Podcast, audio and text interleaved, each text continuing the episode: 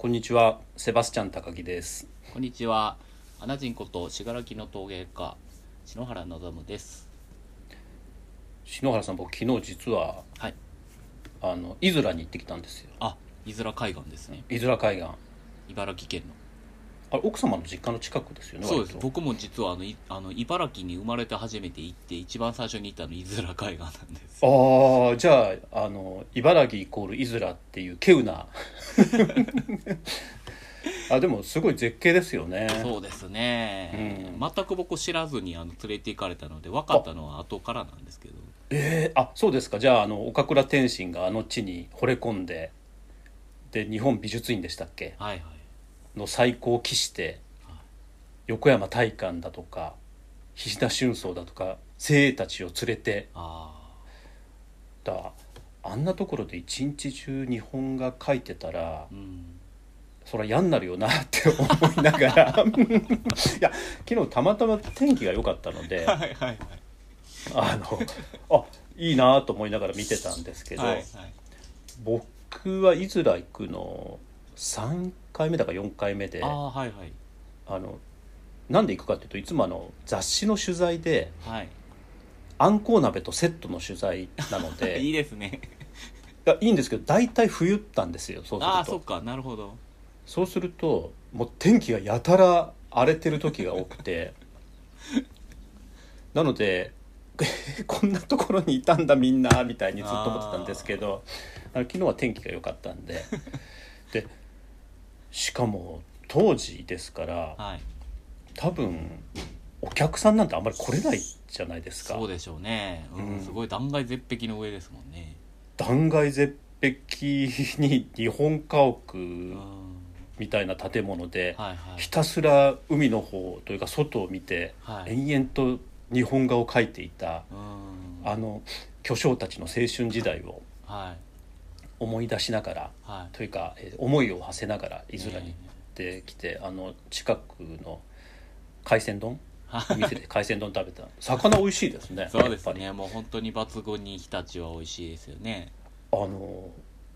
あんまり知られてないじゃないですかその日立の魚の美味しさって。ああそうですね。あのやっぱ関西人としてはその日立に初めて行った時にやっぱりその、北の魚の南限なんだなっていう感じがしてあ、ね、何を食べても本当に美味しくてびっくりしたんですよね。あそこってあれですよね。親潮と黒潮がちょうど交わるところなんえですよね、えええあの妻なんかは子供の頃あの鮭が遡上するのを見てたらしいので、うんうんもううん。やっぱそういうあの魚の違いっていうのうんがすごいですよね、いやだからあの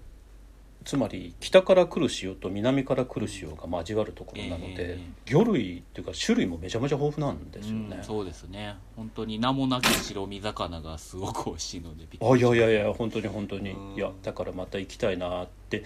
多分ああいうところって本当行ってみないとわからないなっていうのがあって、でそれがすごく割と日本の面白さっていうか、あの私たちってずっと何ていうか日本って均質みたいなイメージを、うん。その教育によって受けてしまったところがあるんですけれども、はい。僕はあの「和楽」っていう雑誌をやるようになってはい。その日本ほどバラエティに富んだ国、まあ、国っていうふうに一言で言っていいかわからないんですけど、はいところってないなっていうふうに思っていて、なので最近海外の方が日本を目指すっていうのがはいよくわかるようになりましたね。なるほどなるほど。いや僕はそれに関してうん。釜の,、あの研究をしていると、うん。それをすごく実感として持ちますね。あそうですか。でもあれですよね。あのですから篠原さんのところにもなぜこんなところに？いうので海外の方が最近やっぱり新型コロナウイルスの状況が、まあ、やや落ち着いたこともあっていらっしゃってますよね。そうですね。本当にあのこの1か月ぐらいはもうん。うすごい、あのいろんな国のいろんな方があのわざわざ信楽の僕の工房まで来てくださることが多くてまあ驚くことがお続いてますね。そうですね。前回はアルゼンチンの陶芸家夫妻、はい。はいそうですね。で今回インスタ見てたらニューヨークからですか？い。らはいしてたの、そうなんです。あのニューヨークから、えっと、来られるっていうことで、まあ、てっきりあの海外のあの、ね、アメリカの方かと思ってたんです。けど、来られた日本人の方で。ええ日本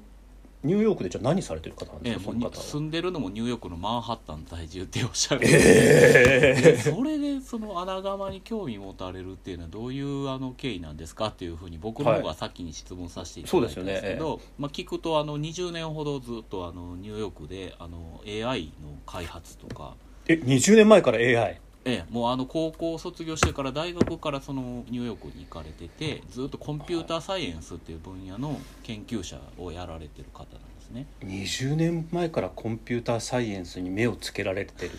てどんな先見の明があるのかっていう。でもそんなあの先見の20年前自分が何してたか思い出すともう恐ろしくいい気持ちになりますけど AI なんてでこの23今まさか月にあのことですのアプリねの開発とかね、今のチャット GPT なんていうのははい話題になってますけど、そういうんうんううん開発の方におられた方で。はいでその技術をその、まあ、教えるっていうことを大学でされてて、はいかつ、まあ、ビジネスでもあの開発の方もずっとされてるっていう方だったんですよねえ。どうやって穴窯にたどり着いたんですか、ね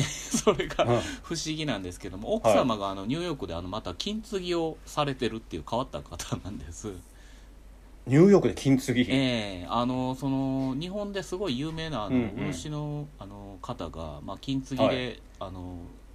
お仕事でそのニューヨークに行かれるようになって、でそこのその金継ぎをこう教わるっていうところから、まあ、奥様の方がそのアートの世界に関わるようになって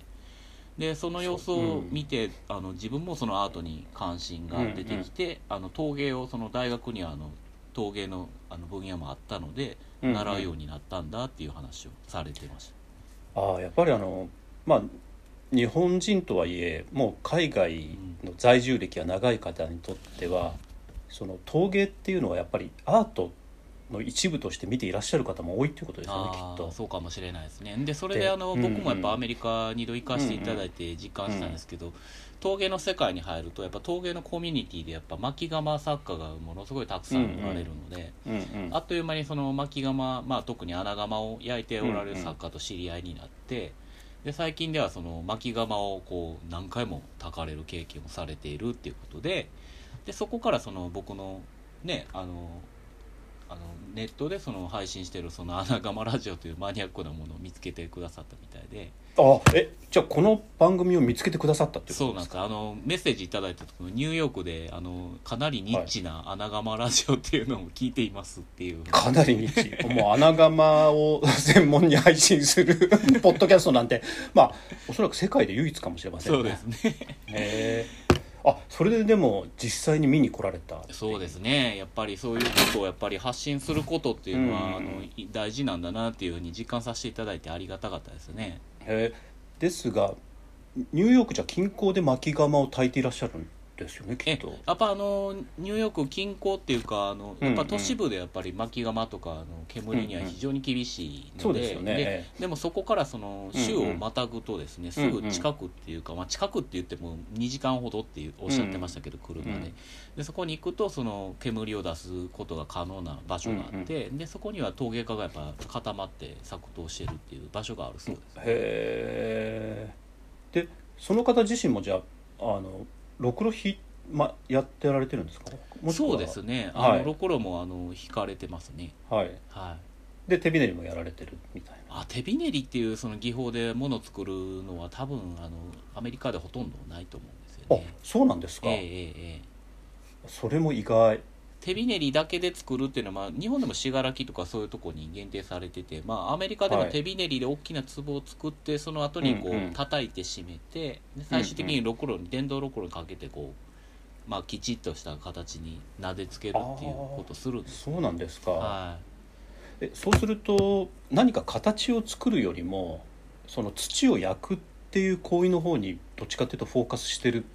ですかね。い、そうかもしれないですけど、はい。まあ何度もあの謙虚にあのまだその陶芸を始めたばかりなので何も知らないっておっしゃってはいたんですけども、ええ。かなりあの質問も鋭かったですし。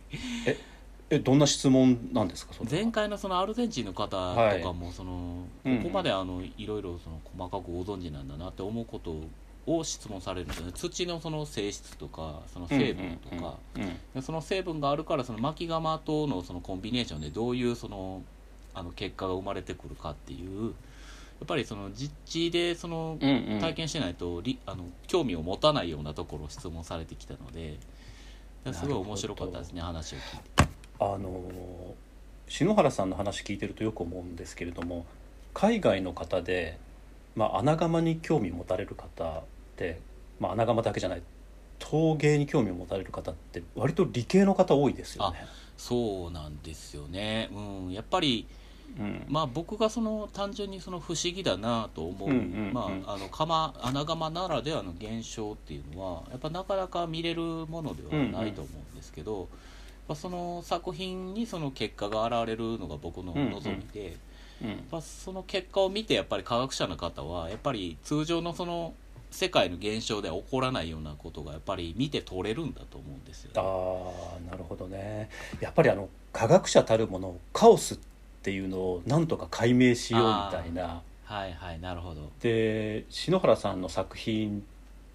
に現れたカオスって多分かなりあのカオスでもカオス度が高いんじゃないかなっていうね、一度一度あの東京のあのうん、理学部の教授有名な大学はいはい。ええ。の理学部の教授っていう方、後で分かったんですけども、うん。その方のお話聞いてると、うん。やっぱなぜその僕のその穴窯の作品に興味持ってくださったかっていうと、まあ、特定のそのサイエンスっておっしゃってましたけど、うん。サイエンスの中で起こる現象っていうのが、まあ、表現につながっていくっていうことが面白いっていうお話をされてて、うんでその方個人的にあの興味があってあの京都の六昭庵っていうそのコンペイトを作ってる会社があるんですけど、はい。そこのそのひだひだとええ。糖蜜でできるひだひだがなぜ物理的にあれにできるかっていうのを研究されてたっていうことで。あれも面白いんですよね。だって窯だけであれ仕上げるわけ。謎らしいですねあのいやいや謎です謎です 僕も取材した時になんでこれであんな小さいやつあのつぶつぶができるのかって不思議でしたもん、あの多分科学的にやろうと思えばやれるんでしょうけど、は窯でこういいって溶けてでそれが固まってうんのを繰り返してると思うんですけれども、いはいはい。それが手作業なんです。勘だけでやってるんですよね、はい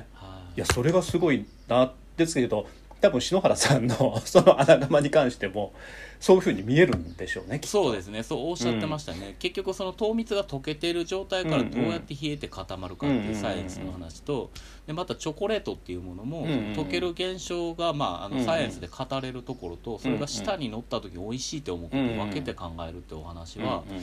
僕の今の穴窯の考え方にものすごい役に立ってるんですよ、うんうん。やっぱりその焼けること溶けることっていう現象が起きることと、そう結果美しいとか面白いにつながるかどうかも全く分けて考えるっていうのはすごいいいヒントをいただいたと思う。いやでもすごく面白いですよね。その、まあ、穴窯っていうとその陶芸家がこういうふうに進んでる道とそれに対してこうサイエンティストたちがうん。自分たちの理論から進む道。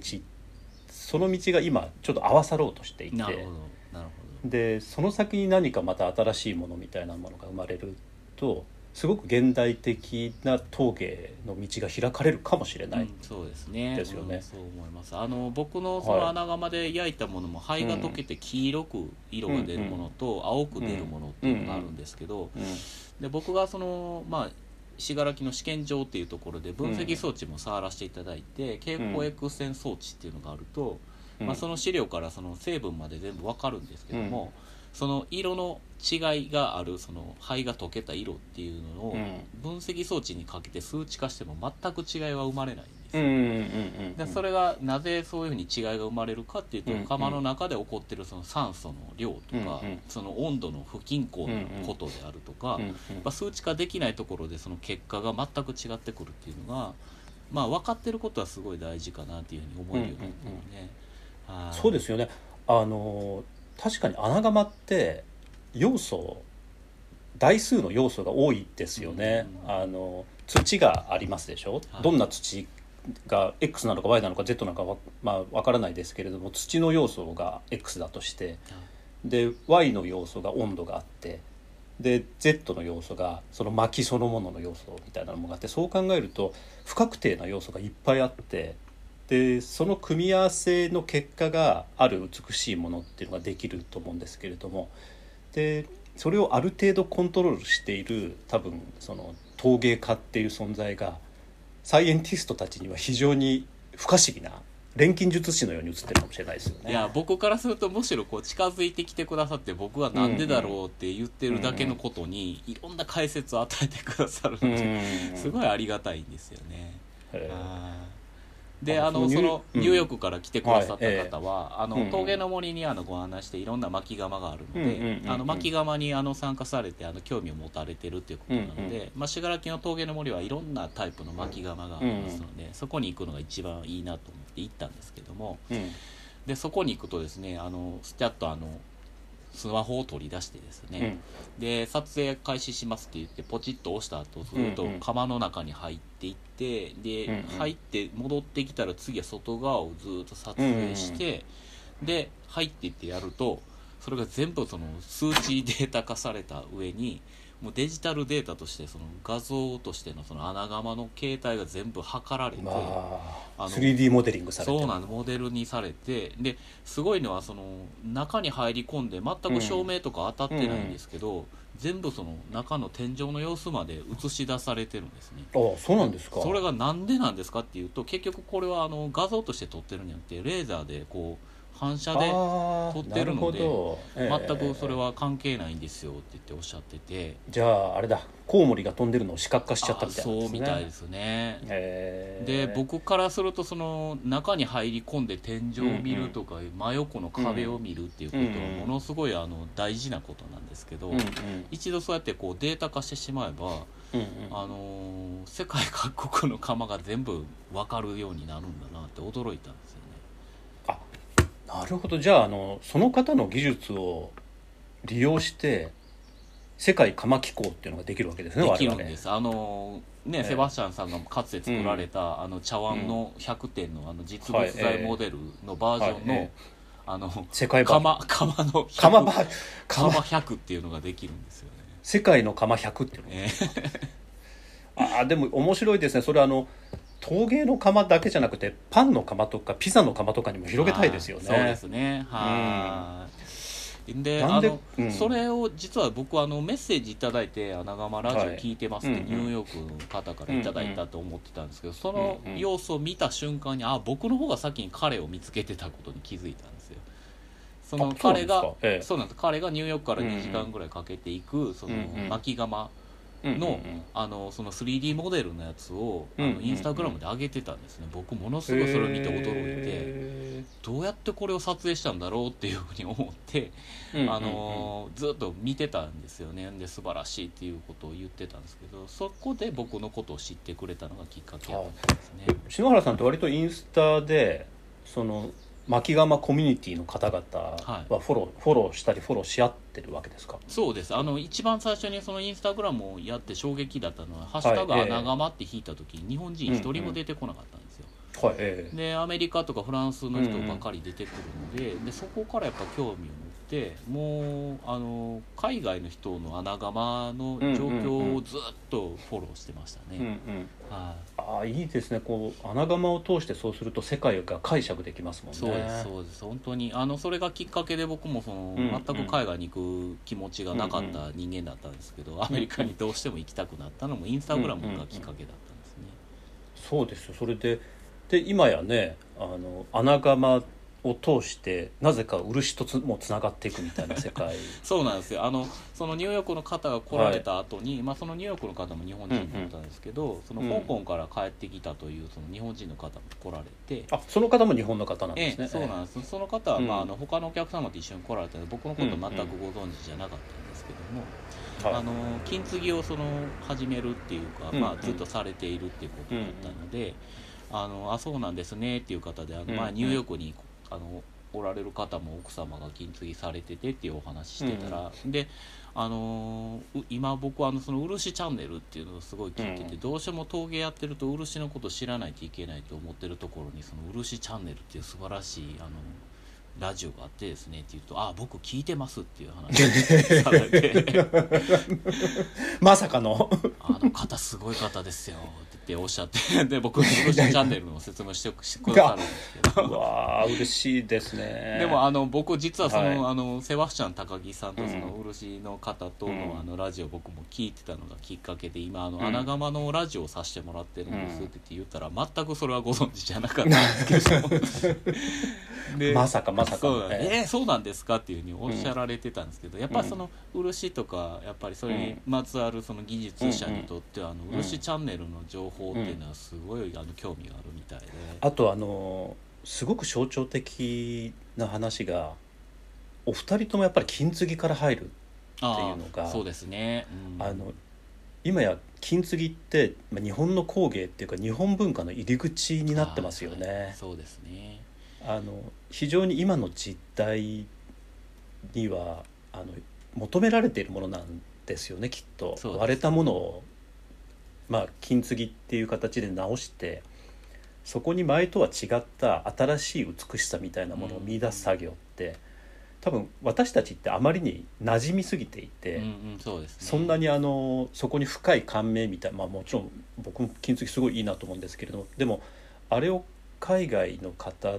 が見られた時の衝撃とは全然違うものがあると思っていて、でまあお一方ニューヨークの方で、でお一方香港の方で、うんうんうんでその日本文化に関するその金継ぎなり漆なりっていうのうんうんも明確にその価値とか違いっていううん意味っていうのをまあ、ご存知っていうかよくんうん。分かってらっしゃる方なんですけどうん。やっぱりその漆チャンネルでも語られるのはその日本国内にあるその漆をどうやってその海外に訴求していくかうんとか、まあこれまでどうやって海外に受け入れられてきたかっていう話がなされててうん。でそれは僕にはもうものすごいこう大事なお話してくださってるなと思うんですけどうん。だから僕はそのネットなりなんなりでその海外に訴求していくっていうことに関しては日本文化がこうだっていうことじゃなくってその海外から見たその日本のやっていることをちゃんとこうんうんう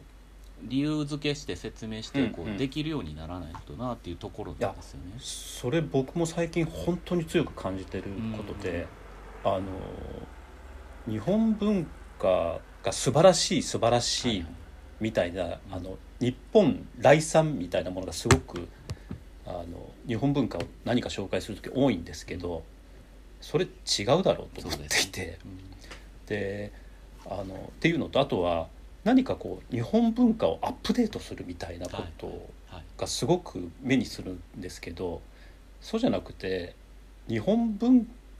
化まあ日本文化って一括りにするのちょっと難しいところもあるんですけどもそもそもあったもの自体がもうずーっと最先端なわけでそれをアップデートする必要もなくて、うん。でじゃあ何が必要かというと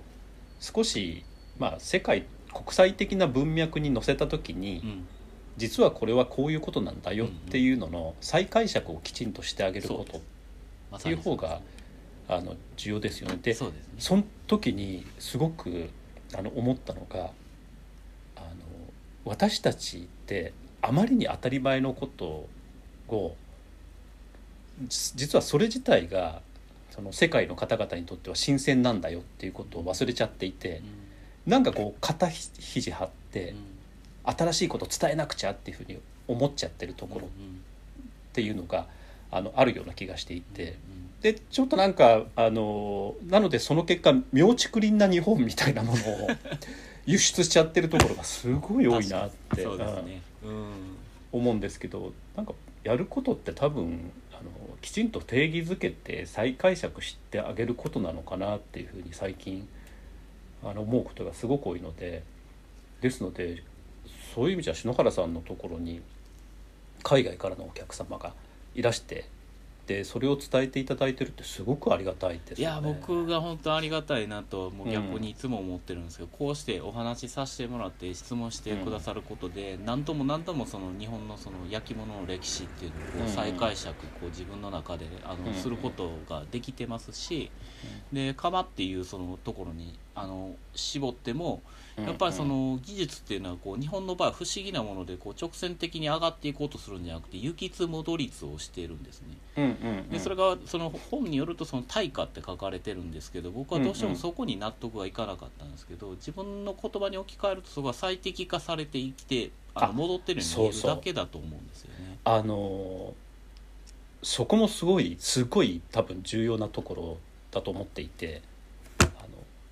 これまただからまたナショナリズムみたいな話になってしまいますけれども日本文化の僕にとっての面白さって進化論的じゃないんですよ。うんあの進化する必要がないところの面白さがあって、うんうんそうですね。で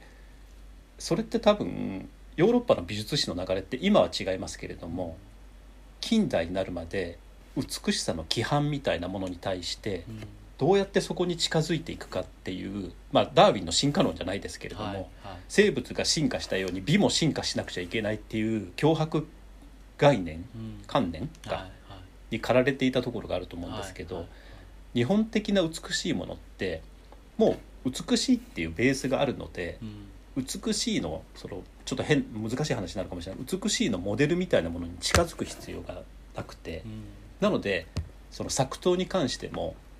その作刀の理想にみんながこうなんか進化論的に近づくんじゃなくて、うんうんで行きつ戻りつ行きつ戻りつして進む必要なんてないっていうところがうん。あの多分その日本的な作刀の面白さだっていうふうに思っていてでよく言うのがあの中国の焼き物なんかだという、はい。だと、完全な緑色を出すとか完全な青色を出すっていうものに近づいていこうとするじゃなそいうですすね。はいでそういうものがあの近づこうとするものが日本の焼き物ってめちゃくちゃ多様ですよね。そうですね本当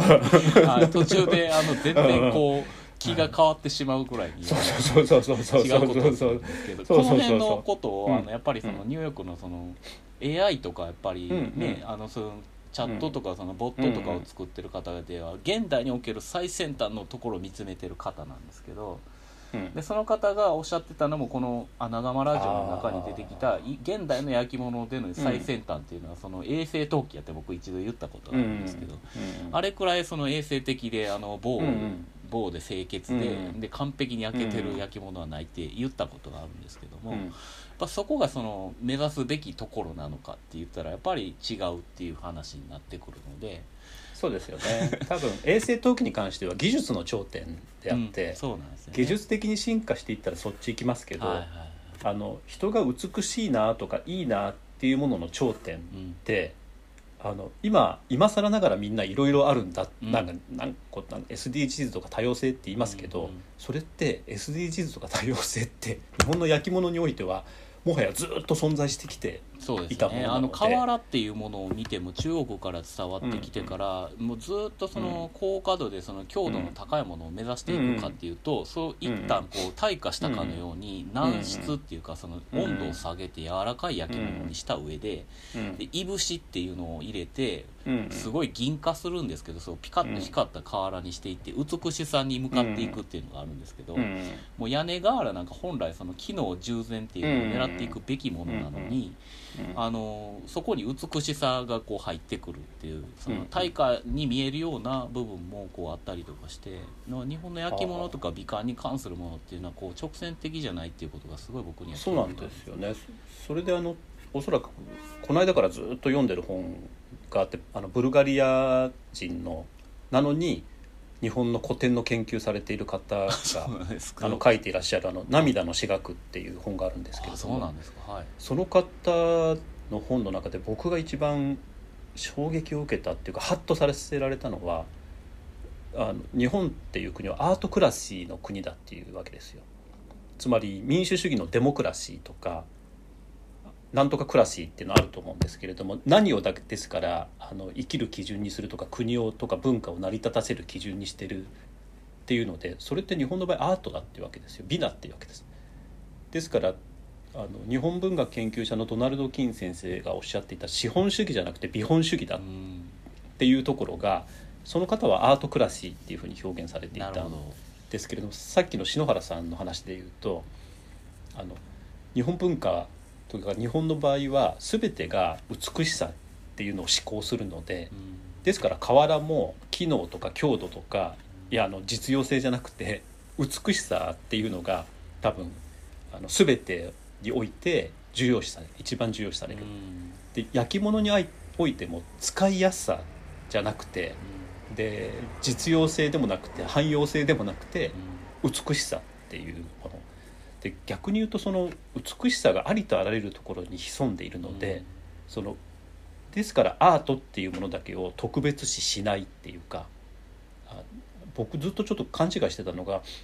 明治になるまで日本にはアートっていう概念がなかったっていうふうになんとなく教えられてきたところがあったんですけど、はいそうじゃなくてアートがありすぎて もうあの気が付かないんですよね。で僕はその篠原さんの,、まあ、あの穴窯拝見するとやっぱりあの小さな穴窯の存在自体美しいなって思うわけなんですけどやっぱああいうところにも美しさ求め求め知らない間に求めちゃってるっていうのが、あの面白くて。で多分ですけど問題はそういうようなものを今全部捨て去ろうとしてるっていうのがものすごい怖いなと思ってなるほど。であのまあ解雇主義じゃないんですけど例えば日本のありとあらゆる街歩いてて僕は一番美しいなって思うのがあの一つ一つの家のこの窓に置かれたなんかちょっとした置物だったりとか。なんか何誰かによって決められてるわけじゃないけど一人一人がそのそれこそアートクラシーによって何かこうあるべきものがあるべき場所にあるようにしようっていうような意思みたいなのがあのすごくあ働いているのが日本だなっていうふうに思ってるんですけどそれが今定義逆に言うと決められようとしていてあこういうものが美しいんだぜとかこれが日本のデザインだみな。るほたいなどなるほど。だからでもそそういうんじゃないんだろうな。そそれがその北欧のデザインとかとあの日本のデザインの違いじゃないかなああなるほど。それは興味深いですね。ですからですけど逆に今北欧のデザインのように日本のものっていうのをプロダクトとして扱おうとしているっていうのがすごく大きな流れとしてある時にそれで日本の美しさとか、うん。さっき言ってる美本主義とかアートクラシーっていうものが伝わるのかなっていうのはうんうんなるほど。ちょっと疑問なんですよね。そうですね。まあうん解雇主義っていう言葉で言うと、僕のその仕事っては腰がらきの再現をしようとしているのですか、うん。うんっていう質問をよくされるんですけど、うんうん。自分自身は全くそういうこう家の生まれでも育ちでもないですし、全くそのうんうん。マンションで育ってた人間、うんうん。当然信楽に来て、でやってることっていうのは、うんうん。その信楽焼の面白さしかないんですよね。うんでそこに何が面白くてやってるかっていうとやっぱ土がやっぱり面白くて、うんうん。それをこう、うんうん。あ長間っていうその特殊環境下にあのお置けるようなものに、うんうん。とぶち込むととんでもないものが生まれるっていう現象なんですけど、だから全くその昔のものをこう再現しようとしてるんではなくて、うんうん。むしろその昔の人たちと同じような位置にいて同じことができることが面白いんですよだかあらあそうですよね。結果としては新しいものをずっと作り続けてるようなイメージなんですけど、でそれを説明すると、まあ、あの科学者とか科学に関する関係の人が面白がってくださるんだと思うんですよ。うん。だから僕が面白いと思ってることと科学者の面白いと思ってるところは共通なんですよね。結局土の素材感そのままこうんうんうナチュラルなことにやってるはずなのにとんでもない化学現象がいろんなものがこう情報が詰まったものが生まれてくるっていうのは僕にとっては新しいものをずっと作ってるイメージなんですよね。だからあの、まあ、日本文化って大きな話じゃなくてその日本の焼き物の良さとかを紹介するにあたってはあの科学者視点で紹介していくのが一番いいかもしれないですよね。でやっぱりなアメリカ人にとってもやっぱ新しいことだから穴窯をやってるっていう感覚だと思うんですよね。そうなんですよね。彼らにとってはそう400年前の再現なんてうんうん全く意識がないわけですから、でそうじゃないとやっぱりさっきの篠原さんの話に近くなりますよね。あの、うん何か昔の信楽をもう一度やろうとしてるみたいな伝統回復回帰主義みたいなふうに取られますけど。でアメリカやそのフランスでなかった穴窯をうん。ガンガン焼いていて新しいものやって焼き物を焼いているのにそれ以上にそのやりやすい環境であるはずの日本で それをやらないのはもったいないと僕は思うそうですよね。一番やりやすい環境で新しいものを生み出せるのは日本だと思うのでだから僕にとってはすごい面白くて、あのいい環境だなとは思うんです、いやでも多分あのなんとなくね、まあ、この超ニッチな穴窯ラジオを通じてなんとなく見えるって言ってきましたよね。あのそうですね。やれるやってることとかあのやろうとしてる方向性がいやぼ僕も篠原さんとお話しさせていただいていてなんか違うなと思ってたところがあこういうことかっていうのはちょっとずつ分かり始め今回あの非常にあの分かりやすい方が、あの詳しく聞いてくださる方だったので、あの僕にとってもあのこれからこのお話する時にあの、ん。何度も話することになると思うんですけど、うん。やっぱりそのニューヨーク在住マンハッタン在住で、うんうんで全く20年間あのコンピューターサイエンスの世界にいた人が、なぜ穴窯に興味を持つかっていうのは、僕が一番知ってもらいたいところであり、まあ、彼らがその日本のその穴窯っていうものにどういうふうな興味を持ってるかっていうところの一番のその大きなヒントをもらったああ感じですそれでも深掘りしたいですよね。いや本当はここにあの参加してもらいたいぐらいなんですけど本当ですよね。なんであなたはそそんなに穴窯がみたいなのって。はい多分私たちがあのさっき一緒に篠原さんおっしゃっていたように自分たちが一番知りたいことですよねれそうですね。うん。うん。いやでもあの非常に勉強になってありがたいなっていうふうに思うんですがあれ今日本当はねまたあの窯の歴史じゃないですけど窯のこと今度きちんと話していきましょうよみたいな話してましたけど すっかり違う話にまたなってしまいましたがでもまあいいんじゃないかなっていうふうに、ありがとうございます。はい、思いますのでまああ36分もまた話をしてしまいましたので篠原さん今日はこの辺でと思いますので、どうもありがとうございましたあり。がとうございました